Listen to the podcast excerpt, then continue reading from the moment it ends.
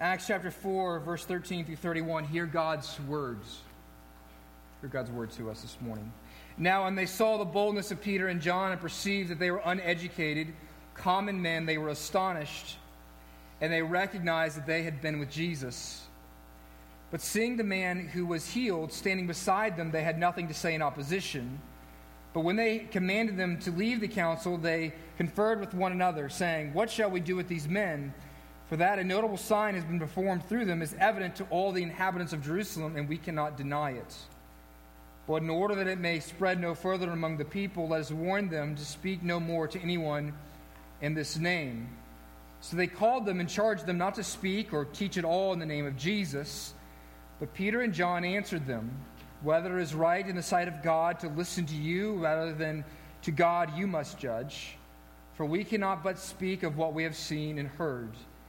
And when they had further threatened them, they let them go, finding no way to punish them because of the people, for all were praising God for what had happened. For the man on whom this sign of healing was performed was more than 40 years old. Continue on in verse 23. When they were released, they went to their friends and reported what the chief priests and the elders had said to them. And when they heard it, they lifted up their voices to God and said, Sovereign Lord, who made the heaven and the earth and the sea and everything in them, who through the mouth of our father David, your servant, said by the Holy Spirit, Why did the Gentiles rage and the peoples plot in vain? The kings of the earth set themselves, and the rulers were gathered together against the Lord and against his anointed. For truly in this city they were gathered together against your holy servant Jesus, whom you anointed, both Herod and Pontius Pilate, along with the Gentiles and the peoples of Israel, to do whatever your hand and your plan had predestined to take place. And now, Lord, look upon their threats and grant to your servants to continue to speak your word with all boldness, while you stretch out your hand to heal, and signs and wonders are performed through the name of your holy servant Jesus. And when they had prayed, the place in which they were gathered together was shaken, and they were all filled with the Holy Spirit and continued to speak the word of God with boldness. This sends the reading of God's holy, infallible word. May the grass wither and the flower fade, but the word of our God, may it stand forever. Uh, you ever been so badly shaken, like gone through something that so scared you that you shook. I remember being when we were moving from seminary to Mississippi, coming out of school, and my wife was seven months pregnant, and we were driving with our possessions, and we're driving up I 55. We're only about an hour away from our destination, and all of a sudden, I, I look down to, I think, to grab a map, which would be so odd. That makes me feel so old. But to grab a map, or maybe it was a MapQuest directions. Remember, you used to print up your map, MapQuest directions. And I looked back up, and there was on the, on the highway, stopped right in front of me, a car. I have no idea why. Here I, is, I got a seven month pre- pregnant wife, and it's one of those your life flashes before your eyes. I slam on my brakes, and we swerve off the road down into a ravine. And I remember sitting there in the, in the car, holding onto the steering wheel, panting. And it took until the next morning when I woke up for my stomach to stop being in knots. I was shook to the core. My parents, my parents used to have chihuahuas. You ever seen a chihuahua? They shake all the time. Because when they had a, a two and a half pound chihuahua, because when you're two and a half pounds and your teeth are the size of a splinter, everything scares you. And you're always cold. What we have today in Acts chapter 4 is why we begin and end the passage with boldness. We begin with Peter and John proclaiming the gospel before, before the Sanhedrin with boldness, and we have the people of God going out with boldness. In the middle, what we have is they're scared to death. They're scared to death. You see, in verse 29, they, they pray a prayer, and the, the main petition of that prayer is this Give us boldness. Now, why do you ask for boldness when you don't have it? when you scurred. That's when you ask for boldness. You don't pray for boldness unless you're frightened. You don't pray for strength unless you're weak. The reason they were scared was because they were really shaken. Because what had happened right before they began to pray? Listen, they had just been through a traumatic event in which, yes, they had been bold, but at the very end of that traumatic event, the Sanhedrin said, Don't you dare preach the name of Jesus anymore in this town. And my guess is that threat, which that threat had been fulfilled on Jesus a couple months earlier with death on a cross, that threat had teeth to it.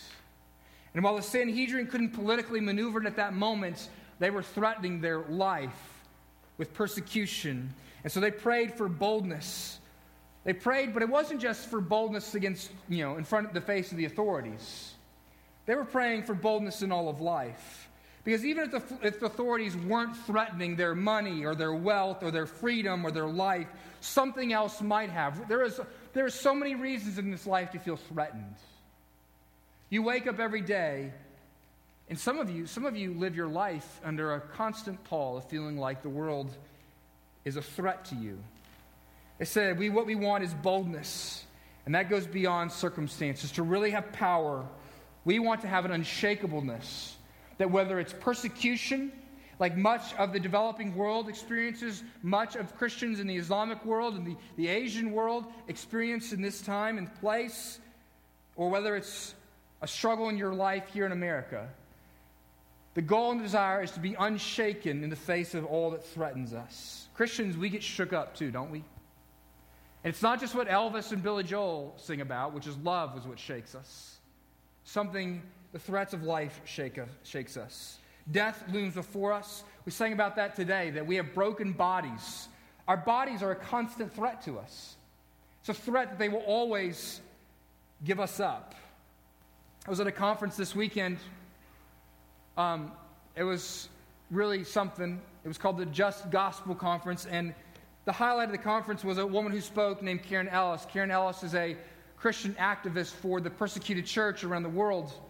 This is a woman who is top flight academic, and she's given her life to making known the stories and the accounts and advocating with governments around the world for the persecuted church. And she tells the story the other night about when she had two men that worked along with her. And they did the same job that she does. And these two men were going into Iraq and they were trying to get behind the, the, the veil of ISIS to get word and to get to the church that is within the land that ISIS owns. And they came, they were driving through Iraq, and they came upon a checkpoint, an ISIS checkpoint that they were not expecting and they did not think was there. And once you're in that checkpoint, you're now surrounded by armed guards at the checkpoint. And they began to watch, and they were growing nervous as to see what was going on at this checkpoint. And they watched in front of them as the line of cars, each one of them, the guards would go up to the car and they would ask for identification. And one by one, they did this. The people would show identification. They would then open the doors. They would grab the people out of the cars. They would take them to the side, and they would shoot them in the head. Car after car after car. They can't go anywhere. They can't get out. And they got shook. Two European Christians, one passed out, one wet himself. Yes, Christians, we get shook up. There are things that you face in this life that will shake you. They survived, but they got all shook up. We have that same experience as well. Maybe not to that, that clear to us, but you've experienced an occasion in your life where you got shook up. The unexpected bill when you had no money that came into the mail and you're going, oh no. The call from the doctor realizing that your teen hates you, that'll shake you up. Your spouse saying this to you, I'm leaving, that'll shake you. Mom, my girlfriend is pregnant, that'll shake you. There is no heartbeat, that'll shake you. We're going to have to let you go. These are the things that shake us in this life, life constantly threatens us. And yes, yes, even some of you may experience the threat of persecution for your faith like the early church experience and like church like Christians around the world. The gospel advanced though, what we see in Acts 4 and what we're looking at for these weeks. The gospel advanced though because what does the church do in the face of persecution, the face of all of life's threats? They continue to boldly proclaim the gospel no matter what. See, this looks different in all sorts of occasions. Sure, the persecuted church, it looks clear, right? For the, for the act for Peter and John, hey, don't preach Jesus' name. They go off the next day and they preach Jesus' name. For some of you, it's actually not as clear. Honey, I'm leaving you. Honey, I despise you. What do you do then? You have to preach the gospel to someone, a spouse who you love but who now despises you, and you have to live before them the gospel both in word and in deed. Gospel proclamation that takes boldness, it takes courage, to live that way to someone who is actively rejecting you. Actively rejecting you. See, one of the reasons why Christianity swept the Roman Empire is because of this boldness. We looked at that, the type of boldness, that kind of proclamation last week. We looked at how the, the boldness, the proclamation that they, they exhibited, the, the type of preaching they had that caused the gospel to advance in the early church, even in the face of persecution, was a, was a proclamation that was spirit filled, that was exclusive, and it was lived out. It was a lived out gospel. And this, this, this bold proclamation, even in the face of persecution, was one of the reasons why Christianity swept the Roman Empire. Did you know this? Christianity Christians who were scared, who were frightened, who were all shook up by the threats against them, ended up shaking the world and turning it upside down. How? Because they boldly proclaimed the gospel even in the face of death. One of the early church fathers said this that the reason why the gospel kept advancing in the face of persecution is that Christians died better than anybody else. They died with greater boldness and greater courage. They died going to the stake and to the lion's den, proclaiming the goodness of Jesus Christ. It's a simple fact of history. So, how do they do that? And how do we take on that kind of courage and that kind of boldness? What is the secret of becoming, when you're all shook up, unshakable in the face of life's threats? I'll give you three answers from this text this morning boldness in the face of persecution. Three things that the disciples and the early Christians turned to that we see in Acts 4 to face life's threats with an unshakability, to shake it with courage and boldness and continue to proclaim the gospel. And the first is this In the face of persecution, boldness in the face of persecution comes from worshiping an unshakable God. It comes from worshiping an unshakable God. They get out of jail, essentially, they get out of the courtroom and the first thing they do is they go and tell the other Christians what has happened to them. And immediately, what does it say they do? They begin to pray. And the first part of that prayer is they don't jump right into petitions. The first part of that prayer is worship. Pick up in verse 24b, the back part of, um, of verse 24. It says this Sovereign Lord, who made heaven and the earth and the sea and everything in them, who through the mouth of our father David, your servant, said by the Holy Spirit, why do the Gentiles rage and the peoples plot in vain? The kings of the earth set themselves, and the rulers were gathered together against the Lord and his anointed. For truly in this city they were gathered together against your holy servant Jesus, whom you anointed, both Herod and Pontius Pilate, along with the Gentiles and the peoples of Israel, to do whatever your hand and your plan had predestined to take place. What do they do? And moving back towards boldness in the face of threats their first thing they do is they pray, and in that prayer, they worship the sovereign Lord. That's how they address God. They didn't come to God, and even though we are commanded to address Him as Father, in this case, they take a different route.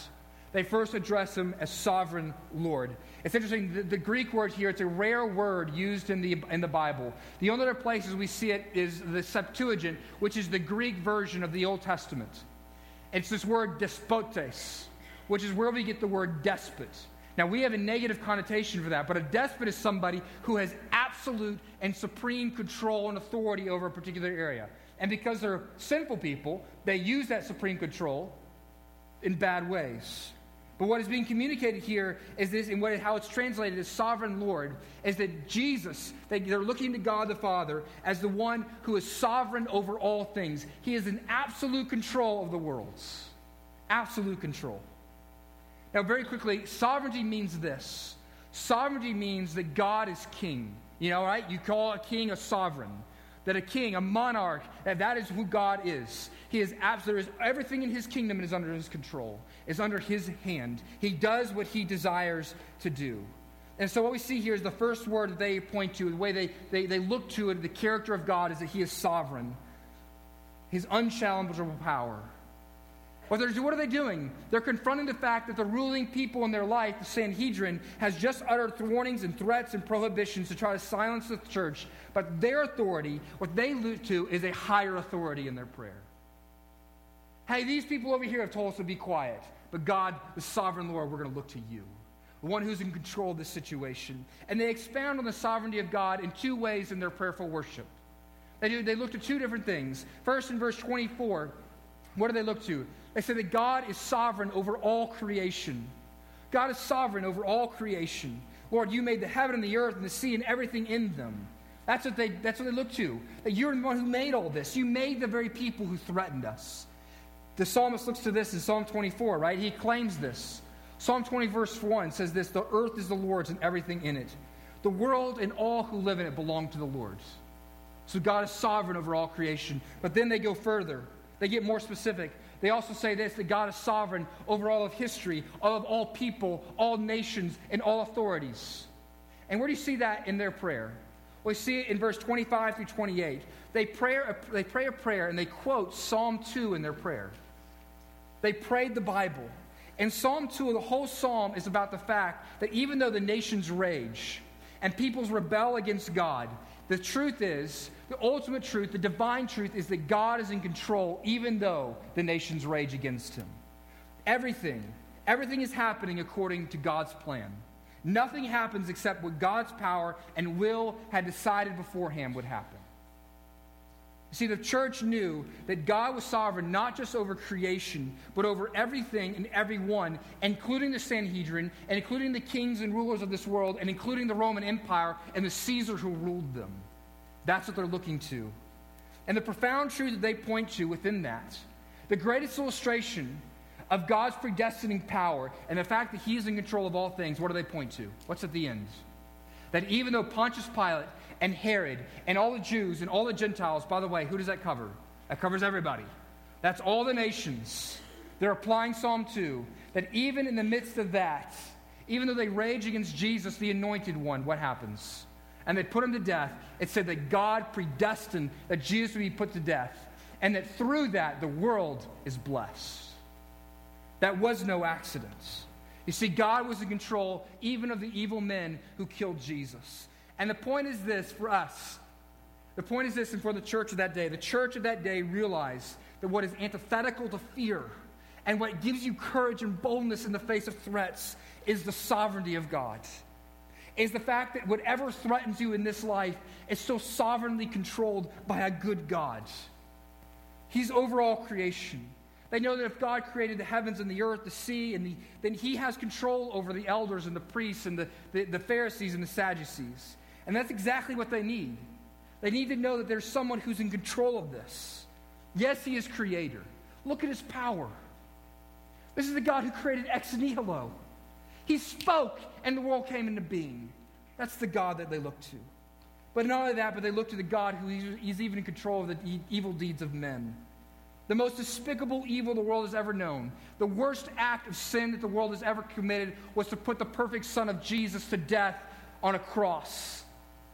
And what they're saying, what they're proclaiming here, and they're worshiping about God to God is that even in the midst of that, God was in control and He's bringing about uncalculable blessing through it. And so, if that's true, that's true, how much more is he in control of this, of the threats that face you? And how much more so can he bring blessing through that? There's a book by a, name, guy named Joseph Tson, who was a pastor in Romania during Ceausescu's reign and the persecution, which was one of the worst in the 20th century against Christians in Romania. He was a pastor and he suffered great persecution there. And he wrote a book called Suffering, Martyrdom, and the Rewards of Heaven. It's essentially a, basically a, a huge theology of suffering and persecution written on the outflow of his experiences in persecution, what Scripture said about his persecution. But he talks about his persecution. He goes through how he would have interactions with the people who would interrogate him and torture him. And he would say to his interrogators, This is not between you, me and you, this is between me and God. He said this, what would go through his mind all the time was he would, he would talk about how, he would think about how God was the one, that if God would allow his son Jesus to die on a cross to bring about his salvation, that God must have a plan for his suffering and even his torture in this world. He said this to his interrogators I know, sir, I don't know what good God is bringing of this, but I do know that only, the only thing you can do to me is what God is willing and enable, allows you to do to me. And you will not go one inch further because you are only an instrument of my God. Someone said, Every day, even as I was facing torture and interrogation, I saw the pompousness, these six men, as nothing more as messengers from my Father. Someone who understands the God's control. In other words, just like the psalm says, when they the, when the nations stand up against you, when all the worst things in life come up against you, when that happens, when that happens, God is still doing great things. You see, have you ever, you ever seen somebody at a game score a bucket for the other team? They get confused as to which, which basket they're shooting on.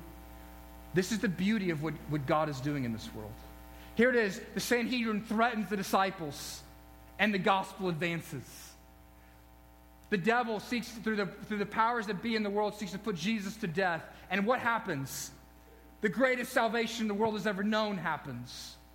You see, that all the things the devil in this world can throw at us, God says, I can use that and I will use that for your good and my glory.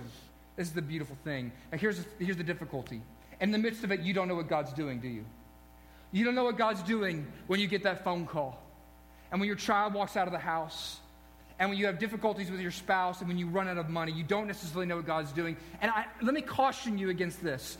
Please be careful to say, This is why God has brought this into my life. God did this so that this would happen.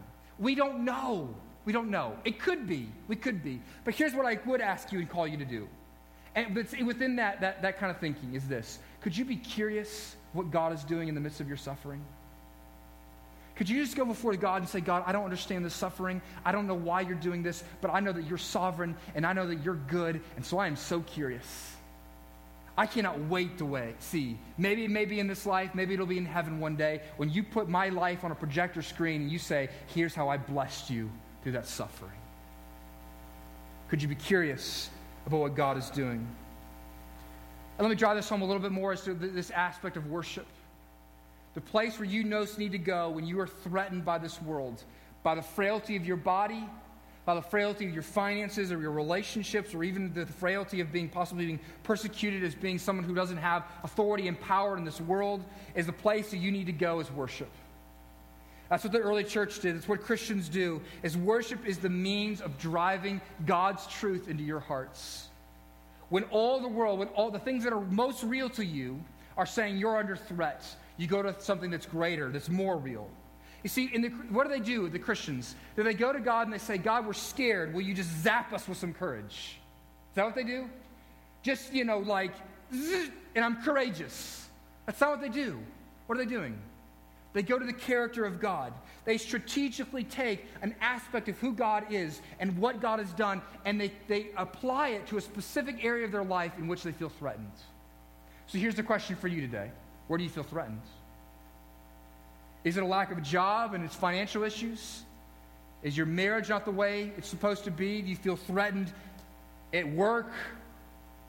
What attribute of God do you need to look to? What act of God, what part of the gospel do you need to look to and say, God, I'm going to worship you for that? Because that articulates how you are working all things out for my good and for your glory. They remind God that He is Lord of creation. Do you think God needed to be reminded that He was Lord of creation? For whose benefit do you think that was? For their benefit. For their benefit. So, coming in week in and week out to worship on a Sunday, the reason why we sing songs over and over and over again, and we don't just sing one song, we sing multiple songs, and we sing songs that repeat themselves, is because we need to get into our thick skulls the truth. We need to worship the truth and massage it into us. This is what the psalmist does. In Psalm chapter 16, verse 8, we, the psalmist says this I have set the Lord always before me. In other words, he lived with the words of God, with an active conscientious of being in the presence of the great God who loved him and ruled over all things. And what was the result of that? The result of that was this because he is at my right hand, I shall not be shaken. You want to have courage and boldness in the face, the face of the threats of this world. You go to a sovereign God. You pray to a sovereign God. You go to the character and attributes of God and you worship Him. You worship Him until you stop shaking like a chihuahua and you can face life with boldness and courage. It's the first thing that they did. They had boldness in the face of persecution because they worshiped the Lord, the unshakable God. The second thing they did, though, is they had boldness and courage in the face of persecution and were able to boldly proclaim the gospel. It came from petitioning the unshakable God, from petitioning Him pastor I really appreciate from Orlando when I was in school said this prayer is the only, un, only reasonable response to an unreasonable world. Prayer is the only reasonable response to an unreasonable world because you can't control an unreasonable world. And in the face of a world that you can't control, you pray to the one who's controlling all things. Do you believe in prayer? And is prayer where you go when you're faced with threats? Is that the first thing that comes to mind? Or you can, do you go, I got to process, with, process it with somebody? Listen, let me say this. That's what the disciples do. They go and they share what happened, but they process together before God. Could I encourage you this, spouses, when you come home and you talk about your day, could maybe the response, that, and husbands, this is what spiritual leadership means. It doesn't mean we get together and we have like a Bible study every morning together. And then you're checking off the box and holding your wife accountable as to whether she's having devotions, and vice versa. No, spiritual leadership is to say, together, as a, as a husband and wife, as friends, whatever your relationship is with somebody, as you say, This is the challenge in my life, we're going to go to God in prayer together. That the response of us is to petition God. You believe in prayer? There's a funny story from a couple, a number of years ago in West Virginia. West Virginia. Uh, it's Teresa someplace. Maybe this is your hometown, Teresa. There was a funny account where a city that was going from being a dry county or dry, dry city, where there was no alcohol allowed to be sold, and they had changed the laws, and a new tavern was being built. And so many of the Christians in the town were quite upset by this. And so they began to hold, they gather together outside the tavern soon, right before it's supposed to be open, and they hold a 24 hour, all night vigil praying for the tavern not to open up.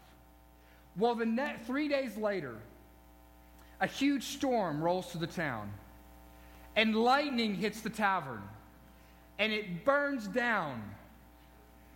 Well, what do you think happened next? Well, the tavern owner sued the Christians. it went to court, and the attorney for the Christians said, You cannot blame the Christians for this.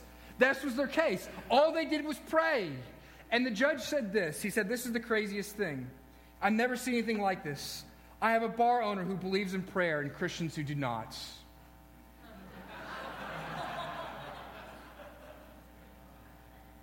All right, I gave you a break.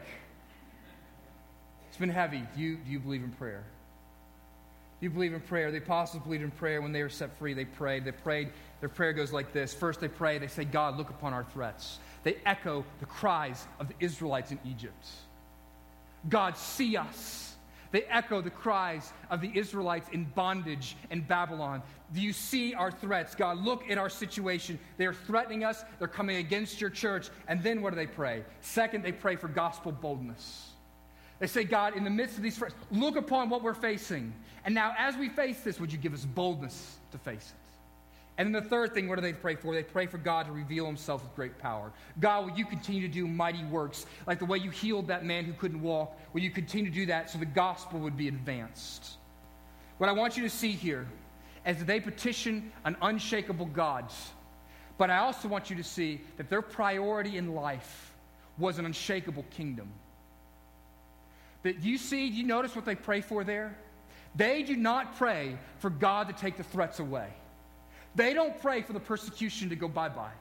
They don't pray for their freedom. They don't pray for protect their lives. They don't say, God, would you zap these people? Instead, what do they do? They say, May we have boldness that in the face of persecution, we might proclaim the gospel of Jesus Christ. That's what they pray for. They don't pray for it to stop. They pray for the gospel to continue to advance. And you see what they want here. What they want more than anything else in their petition is they want the world to know about the unshakable God. And they want God's kingdom to come. They are far less interested in being shielded from persecution than they are with seeing the gospel advance. Lord, make us bold. Make us bold. That's what they pray for. Some of you need to be, wake up every day and pray for that. The Apostle Paul does the same thing. When he's in prison, uh, and, and the, he writes to the Ephesians, and near the end of that book, he asks them to pray for him. And what does he ask them to pray? That he'd get out of jail? No. He says this that I may open my mouth to speak boldly about Jesus Christ as I ought to speak. I might preach the gospel boldly. This, these are kingdom prayers. When, you, when you're longing, the greatest petition of your heart is that God's kingdom would be advanced. That's when, that's when you face up. That's when you can face the threats. You say, Lynn, these threats, these threats can't stop me because I'm proclaiming a gospel that cannot be stopped.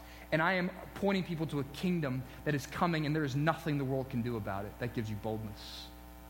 When you, when you proclaim a kingdom that no one can stand, stand up again. And you know, this is how we're called to pray. Before we pray, asking for our daily bread in the Lord's Prayer, what do we pray first? Our Father who art in heaven, hallowed be thy name. Thy kingdom come, thy will be done. That's the start of the prayer. Which means all prayer for daily bread is subservient to our desire and our longing to petition for God's kingdom to come, no matter what may come to us. If it means my death for your kingdom to come, and that means you say no to my daily bread, so be it. So be it. And that's what they pray. John Wesley once wrote, Give me 100 preachers who fear nothing but sin and desire nothing but God. I care not whether they be clergymen or laymen, laymen are you, and they alone will shake the gates of hell and set up the kingdom of heaven on earth. Brothers and sisters, we, we, we seek to be a part of a, an advancement of the gospel and the, the making of the kingdom come in this world, that we do so by petitioning for God to make us bold. Third and last point boldness in the face of persecution comes comes from getting shaken by an unshakable God. So the Christians are saying, okay, God, help us preach the word. We're under threat. Help us do all the things we're supposed to do. And that's probably what you're thinking, right? I don't know how I'm supposed to go back into that relationship and proclaim the gospel with boldness and with word and deed. You think about what those Christians would face in Iraq and Syria these, in these days, and in much part of the, the third world and the developing world, in places like Sudan and northern Africa, and you say, There's no way I could do that. You'd be led to ask this and say, God, help me be bold, because I can't do this of my own strength. And how does God answer? God answers. He answers. How does He answer? Here's the answer, verse 31. Look in your Bibles. And when they had prayed, the place in which they were gathered together was shaken, and they were all filled with the Holy Spirit and continued to speak the word of God with boldness. Now, what is the shaking? They got all shook up. God shook them. Now, that's an important thing. This is not, this is not just a, a special effect by God. This is not Steven Spielberg special effects. That's not what's happening here. It's not just a lightning bolt or a thunderclap. That would be a nice effect. That would be nice. It's like, hey, I heard you. But that's not only what's happening here. There's something more significant because in, in, redemptive history, in the story of the Bible, shaking, the shaking of the ground, and earthquakes have a prominent place. And it always, always signifies that God is present. We looked at these kind of things before. These kind of theophanies of God this, that represent God's presence. There's fire, there's clouds, but there's also shaking. You see, when, when, when, Moses came down on Mount Sinai, when God, God came down and gave him the law and met Moses there, the whole people were said, said this hold back. Why? Because the mountain was shaking with the glory of God. A mountain was shaking. You ever seen a mountain? They're big. And it shook. It shook. In fact, it was falling apart. Imagine kind of apocalyptic kind of, kind of imagery here of all the boulders falling off the mountain because God's presence was coming down. In Isaiah 6, this, the same thing happens. When the presence of God comes down to the temple to meet with Isaiah and to speak and call Isaiah to ministry, we're told that the very threshold of the temple shook. And then in a, in a, poetic language, Deborah in Judges 5, she sings a famous song about how they went, the people of Israel went out to battle. And she says this, Oh Lord, when you marched out, the earth shook the sound of a mighty army going forth. Now, what's going on the shaking, with these shaking incidents? These images reflect the fact that God's presence is coming down. The image of the earthquake is this. And what's going on there is it's saying there is something greater than this world that has entered into our presence. Here's the illustration. Almost every one of you, if you were to walk across a thin uh, ice, a, a lake that had a thin piece of ice over it, kind of like if, if something in here in Georgia were actually to freeze over. You don't want to be walking on any lakes that are frozen in Georgia. It ain't, this ain't the tundra. You walk on that, what's going to happen? That's exactly right. And you're going to get really cold. Why? Because you are greater, stronger, more something denser, more powerful, more weighty than the ice was standing upon it. And when God's glory comes down and his glory is made present with us, people shake. The earth begins to break apart. That's what happens. God says to Moses, when he comes down on Sinai, Moses says, I want to see your glory. And God says, ah, I don't think so. Because if you see my glory, guess what's going to happen? You're going to shake so much, you're just going to fall apart. You're going to have limbs just popping off everywhere, like a Mr. Potato Head. This is what's going to happen to you because I am so great and so glorious and more weighty. You cannot handle my substance. And yet, what do we see here? Here in verse 31, God comes down in power and shakes the room with his presence. Why is it? Are they, why are they able to experience the shaking of God and the presence of God and the power that that gives them? And by the way, it gives them power, right? Because what's the response? When they get all shook up by the presence of God in their midst, what happens? It's two things happen. One, it says at the end, they go out and boldness continue to pro- proclaim the, the goodness of God. And the second thing they do, what do they do next? What we're going to look at in a couple weeks is they give all their money away. Now, I don't know about you, because this is how some of us are thinking. Some of you are really concerned about the fact that America's religious freedoms are being taken away. And I don't know if you're like me, as someone who has kids in a household, I, I, maybe it's just, I'm, I do not know. I, am never, I don't think I'm ever going to be one of those people who has like a shed with like 9,000 rounds of AK ammo and in like a bunker with food. But have you ever, like, you're like, okay, if things go really bad, what do you think about doing? I'm going to get some land. I'm going to gather all my people around me. We're going to create a bunker. We're running to the hills, and we're going to have our own food. What are you doing? You're, you draw everything to yourself. What does the church do? They give it all away. That's the response. So they're bold. But what gives them that boldness is the presence of God. But how is it that the presence of God is able to come in their midst and not destroy them? Because a couple months earlier, there was not one, but there was two earthquakes. Matthew 27, when Jesus dies, it says this, verses 45 and 46, and then verses 50 and 51. Now, from the sixth hour, there was darkness over the whole land until the ninth hour. And about the ninth hour, Jesus cried out with a loud voice, saying, Eloi, Eloi, lama sabachthani. That is, my God, my God, why have you forsaken me? And then in verse 50. And Jesus cried out again with a loud voice and yielded up his spirit. And behold, the curtain of the temple was torn in two from top to bottom, and the earth shook, and the rocks were split. What happened there?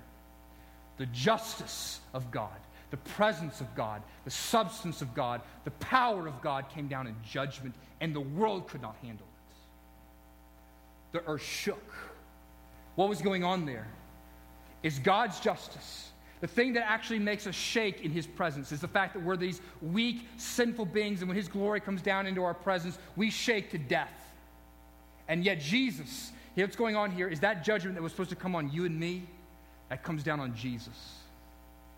Jesus was shaken to death by the Father's wrath so that you and I could get God's presence. But that wasn't the only shaking. There was a second shaking in Matthew 28.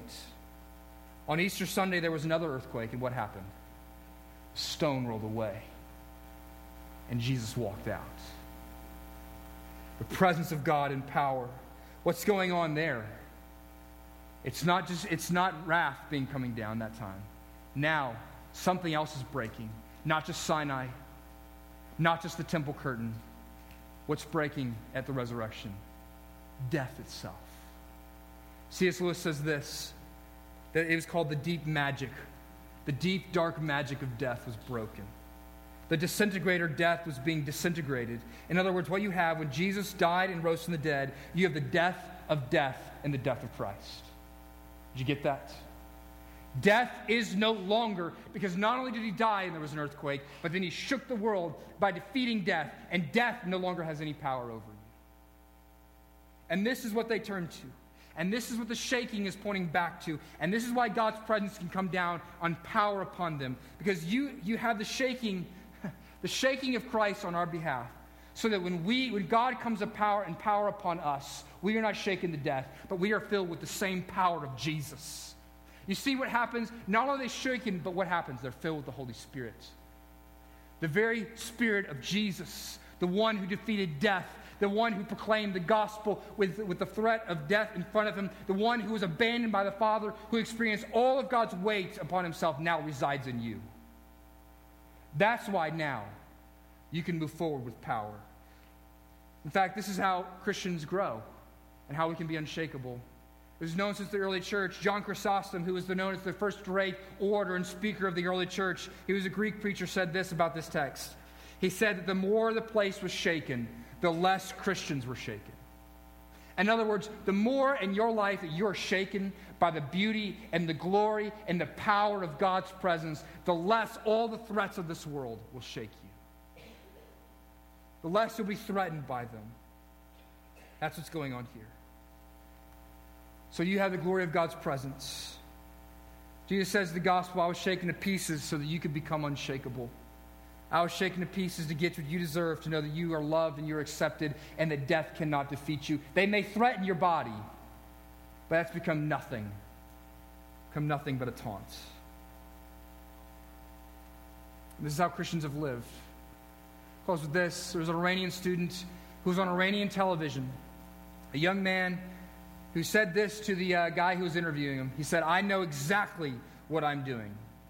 What a young Iranian student said in a live broadcast on national Iranian television. And the on air host advised him to be cautious with his decision, and to which the young man responded, Would you keep me from the truth about life in Christ? The state can kill me for this, but I have nothing to lose. I can only win.